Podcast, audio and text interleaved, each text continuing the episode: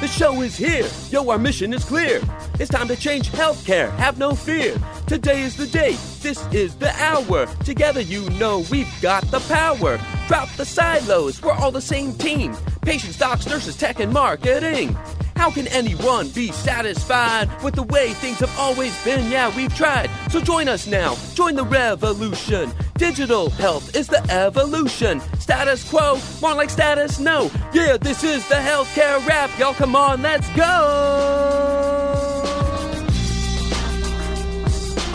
Welcome to the Healthcare Rap, where we are ushering in the future of healthcare and the status quo no longer exists. Where we are challenging assumptions about marketing and technology, and we check yesterday's thinking at the door. Where truth drops like an atom bomb and knowledge flows like Niagara Falls. Each week, we challenge assumptions that have been holding back healthcare marketing and explain how we can do better. Join us. This is the Healthcare Rap. Welcome back. I'm your host, Jared Johnson, and welcome to the Marketing Forward Movement, where we're finally making healthcare all about consumers and innovation. If you want to be a part of it, then this is the place for you. We're going to help you find your place in this new movement, and you are going to be one of the ones leading meaningful change. We have no choice but to move forward, and we need your help to evolve, accelerate, and shift the way that healthcare is experienced. One resource we provide to help you become an agent of change is the Shift.Health Content Network. Folks, Shift.Health is an influential thought leadership platform. It currently includes 25 different podcasts and video series. So think about that. It's dozens and dozens and dozens of hours of content that's specifically there to help you shape the future healthcare experience. One of those series is called Accelerating Recovery with Data, presented by the good folks over at Symphony RM. It's all about becoming a data enthusiast. And I think we can all agree that healthcare needs more data enthusiasts, those in our organizations who are champions of what the data tells us. If you haven't subscribed yet, go to shift.health to see our member podcasts and video series. Everything's free and available on demand. So here's what's going to go down today. We'll kick things off with the flavor of the week about co-creating branded content. Then we've got Brian Kalis in the house to chat about Accenture's 2020 Consumer Health Survey. It's so packed with meaningful data points that I can't wait to share with you. So are you ready? Let's go.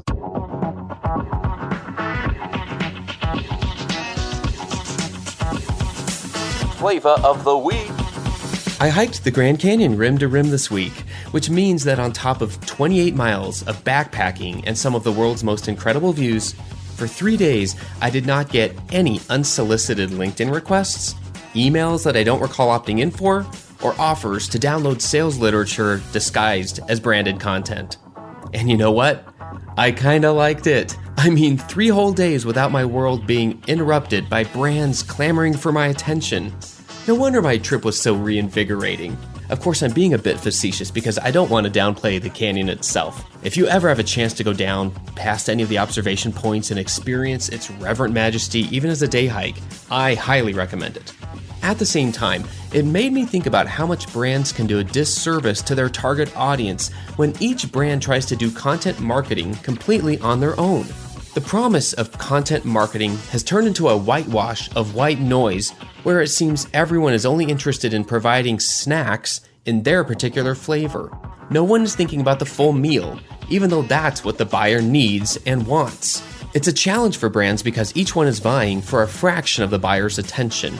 But I'd submit that the greater challenge is for the buyer because they're the ones who have to sort through all the noise ringing in their ears when they're finally ready to look for that solution. So here's a crazy idea because you know I love crazy ideas. What if brands started creating content together rather than each one trying it on their own? Think about it. Buyers would have less noise to sort through, and brands would have better offers to, well, offer them. Most buyers these days are ultimately responsible for a full meal, not just a side item or a dessert. So, why are we trying to market one menu item at a time still? Co creating content in any form might just be the ultimate way to quote unquote provide value, which is the whole point, isn't it? Or are we still confused about that too? And that's the flavor of the week. Okay, ladies and gentlemen, hey, I'm here with Brian Kalis. Brian's in the house this week. He is the managing director of Accenture Health, and uh, I'm thrilled to have him here. Uh, he and I had the pleasure of participating on a panel discussion recently about a lot of different things, a lot about digital transformation that's happening in our space today. And in particular, there's a recent survey, a consumer health survey that just came out that Brian's going to share with us about. But we'll get into that here in a moment. Brian, welcome to the program. How are you doing today? Doing well. Thanks, Jared. Glad to be here today. So I recall on that panel, you and I were not doing video today, but I recall the the beard was pretty legit last time I saw you. So uh, how's that going? Is, is that a I don't know if uh, if things have changed, if you're still growing that out, or if if that has uh, changed because of the pandemic has settled down. I don't know if the two even were good. correlated. Yeah, Jared, good point. No, it's it's continuing to grow that out. I would say it was the opportunity to do so uh, while sheltering in place and continuing to make that the new look. So if you when you see those pictures of the future and compare it with what you see on social media, it's going to look very different. Well, I do have to say, I'm not even just flattering you here, but I think you wore it well. I think it's a good indication of, of just uh, uh, what 2020 looks and feels like uh, in a good way. So, for what that's worth, just wanted to share that. Sounds good.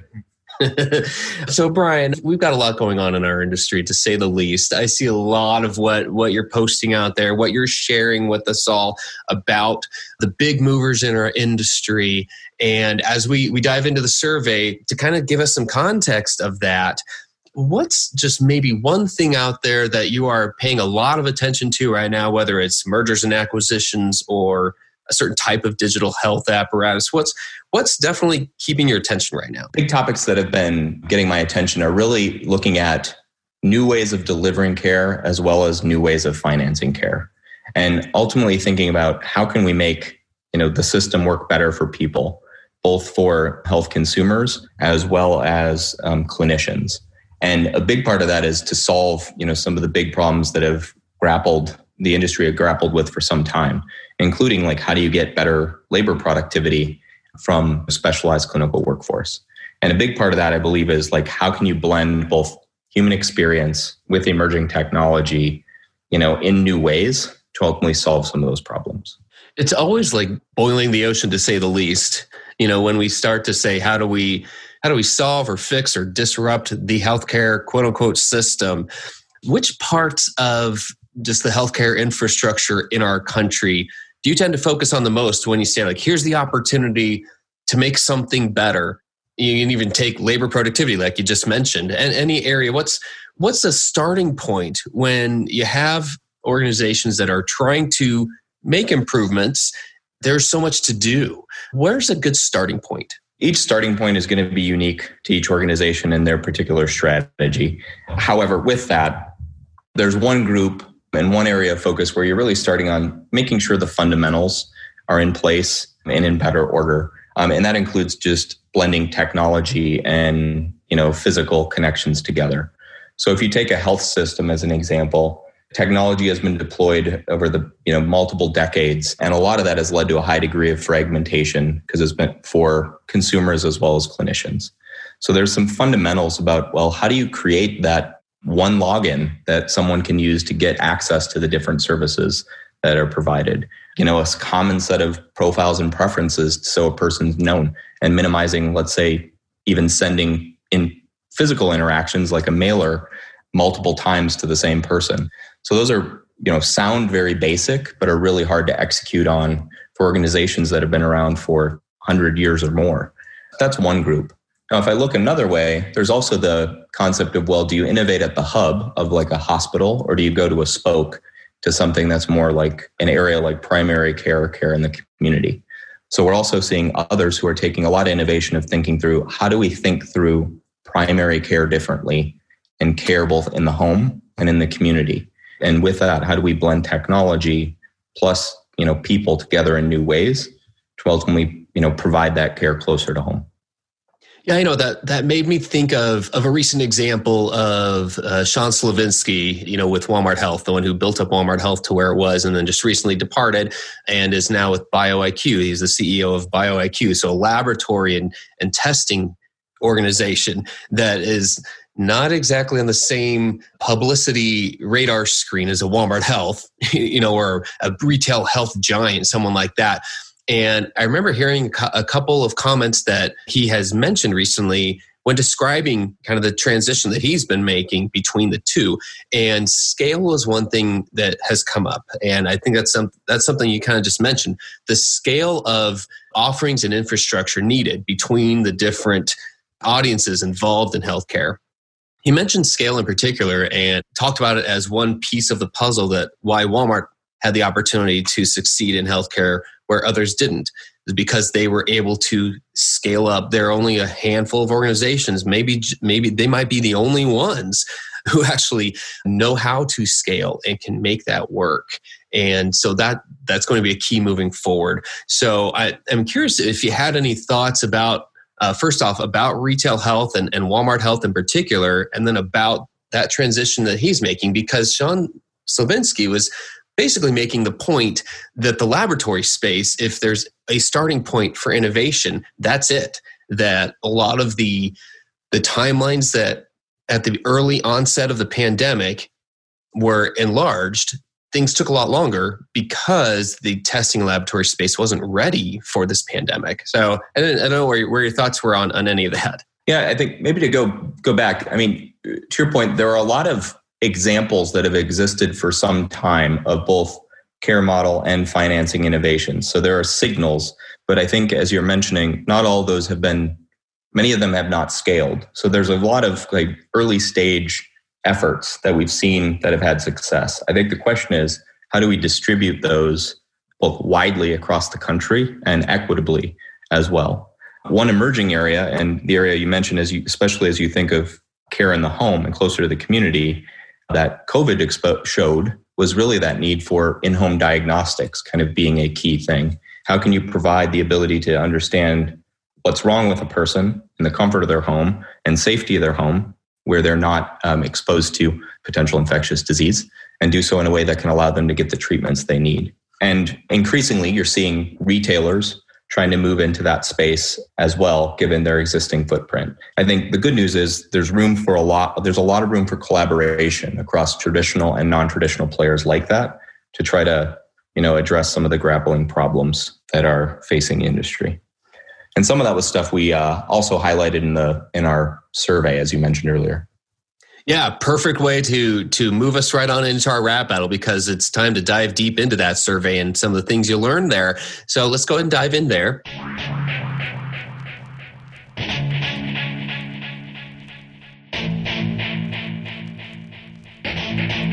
Rap battle.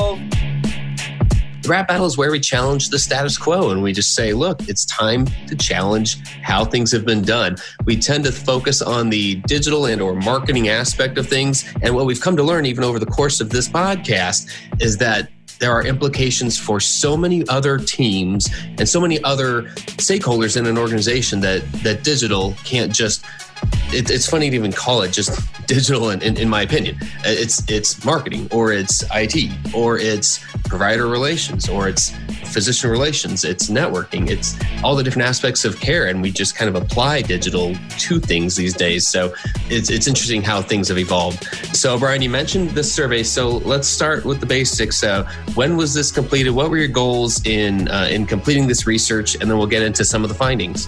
We've actually been looking at consumers use of digital technologies to manage their health and healthcare for a number of years. And this year was kind of dating back to actually 2014 and our most recent survey that was completed before the pandemic. And ultimately, what we've been looking at and watching is seeking to understand consumers' use of digital technologies to manage their health and healthcare, as well as how people's attitudes and preferences are changing in related to using technology for that purpose.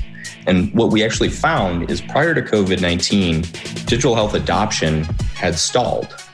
Now, what's interesting is that was after about two years ago, digital health had reached mainstream adoption, where a majority of people were saying they were using some form of app or wearable to help them manage their health and health care. That ultimately started to plateau. Our real question is just, you know, how could COVID 19 serve to resume that growth following the forced adoption that was required by consumers and clinicians in response to the epidemic. Where were some of the, the key highlights? And let's go from there because I'd love to hear what surprised you in the data as well. Yeah, I mean, one point was just the adoption. I mean, it was it was surprising that we saw the adoption of the use of apps and wearables drop from what was you know upwards of 50% adoption two years ago to you know as low as you know roughly 35 to 40% adoption among users. An interesting fact is where that drop happened it was actually among younger generations or generations younger than 65. We actually saw the adoption curve hold pretty steady for 65 plus in terms of their use of technology for their health and healthcare. That's one area. The other area was just, you know, that was all before the pandemic. So then what happened, right? COVID 19 forced a surge of adoption, and that adoption both by consumers and clinicians. You know, you have a number of you know different data points out there, including how many health systems went from you know 100 to 200 visits of virtual visits per week to upwards of 10,000 plus per week, and have sustained that. And that really forced both people to try virtual services where they hadn't before, as well as clinicians to adopt it themselves. So our kind of our question is, well, how will we sustain some of that growth? Where is it appropriate to sustain it, and how will it go, you know, go forward? Hey there, listeners. If you're all about listening to your website visitors to learn more about how to improve your website experience, then G-Site is for you. G-Site is a suite of digital improvement tools that capture the voice of the digital customer. Hi, I'm Rob Klein, co-founder of G-Site and founder and CEO of Klein and Partners, a market research and brand consulting firm dedicated to helping hospitals and health systems find their brand voice. I co-developed this service offering with the team at Greystone.net several years ago. G-Site helps you prioritize and focus your website improvement and enhancement efforts. It's a suite of solutions including a pop-up website experience survey tool, a user-friendly dashboard and reporting tool, a user behavior tracking tool, expert consulting services, and more. What if I told you that 8% of your visitors have a new negative opinion of your brand after visiting your website? Now multiply that number by the total number of annual visitors. Does that number scare you? If so, go to www.greystone.net forward slash G site to learn more about how we can help and sign up for an introductory overview. Hope to speak with you soon. I remember you saying, and, and I'm finding it here again in the, the summary of the survey that I'm looking at right now, about how that if there's a bad first impression or a lackluster digital experience, that can really turn consumers away. And it's not like they're going to keep coming back. Like the importance of that experience has seemed to grow. Tell us more about that. Prior to forced adoption, people were saying that a bad digital experience could ruin their overall interaction with a provider, whether it's in physical, you know, in person and so forth. The interesting question on this is, you know, there was a lot of flexibility given in response to the pandemic. There were a lot of challenging uses of digital across on all sides, but everyone was understanding that because it was out of necessity for all of us. However, we kind of assumed that there's a high high degree of possibility that people's behaviors and those expectations may come back as things start to stabilize. And that really starts to go, well, how can health systems improve their digital experiences to avoid that bad experience? I think the good news is many health systems already had digital front doors or other ways to improve experience as part of their strategic priorities on their radar, but wasn't necessarily moving at an accelerated pace. What we've started to see is, you know, in res- following kind of the learning and innovation from in response to COVID, those have now accelerated from things that were on the edge to the center of strategies. And there's really this rethink of, well, how do we blend technology with our existing care models to ultimately meet people where they're at? Well, one key to that is definitely how the providers, how the doctors, how a nurse practitioner, how a clinician views the role of digital health and how much they decide to use, how much they decide to adopt it. And it looks like there was a key finding there about just making doctors key to promoting digital engagement and awareness. Uh, any any thoughts on that data point? I thought that was an interesting one. Yeah, it was it was interesting. So as we if we go with well, who do people trust? You know, people ultimately you know who do they trust to also keep their information secure and who do they trust for virtual services? Not surprisingly doctors are and clinicians ultimately are at the highest degree or the the people people or that people trust most. Even with that though prior to covid we saw that trust starting to decline even though it was still high. Now when you ask people what would actually get them to further adopt and engage in solutions to help manage their health digital solutions to manage their health they were stating they really wanted that trusted healthcare provider to provide those types of recommendations. However, prior to COVID, only 11% of clinicians were providing those types of tools to people to use it. That completely flipped with COVID 19 and in response, where you were seeing health systems and doctors recommending these tools as a way for people to receive care they need, but also in the safety in their, of their home. So the question is, how do we actually make this? How do we make it easier for clinicians to continue to provide those trusted recommendations? How do we also find which tools are effective and which are not to make sure that quality recommendations can be provided? Which is no easy task, is it? There's exactly. There's a lot to lot to do there. Yeah, and, and that might very easily be one of the reasons why you know it hasn't happened on a in a widespread fashion yet or when it was you know why it started to plateau the amount of i guess i can think in terms of the the, the hype cycle on so many different aspects of digital health we have gone through that trough of uh, I forget what it's called, know, but the, the trough in the hype cycle where we've gone through how everything was just going to be disrupted and, and transformed and innovated, whether it was because of an EHR or because of wearables or because of data integration. And now we've seen there's progress made because of each of these different pieces of technology, but nothing has completely revolutionized the quote unquote healthcare system that, that we keep coming back to which just makes me think there are two ways to look at this. There's still the look how much progress we still have to go and how slowly things have come. But then there's the looking through the lens of innovation and saying, look at the opportunities to innovate and look at how things have accelerated because of COVID. This is a unique opportunity. It's a unique opportunity to do things that there have been champions in a healthcare organization that have wanted to do it and just haven't had the support to do it. There are ways that we didn't even know we could innovate that are now possible. So, my question would be where's a good starting point for innovation in health systems? where are you seeing traction happening? Where are you seeing that opportunity be the biggest? Part of this comes back to I think what's what's happened is you know in response to COVID nineteen is like you said that accelerated a lot of initiatives that were in flight or brought initiatives that were planned you know to the forefront, and many of them were thinking about you know some of those were called digital front doors, some of those were consumer experience initiatives. What we're really starting to see is because of the large rise of virtual care adoption, because of the ongoing need for the home to be a key place of care go forward, there is this rethink about how to blend both digital and physical connections with consumers in different ways and actually change, unify all those different connections. In addition, there's also the need to how do you make those work better for frontline clinical staff? Because they have to be things that work within people's workflow.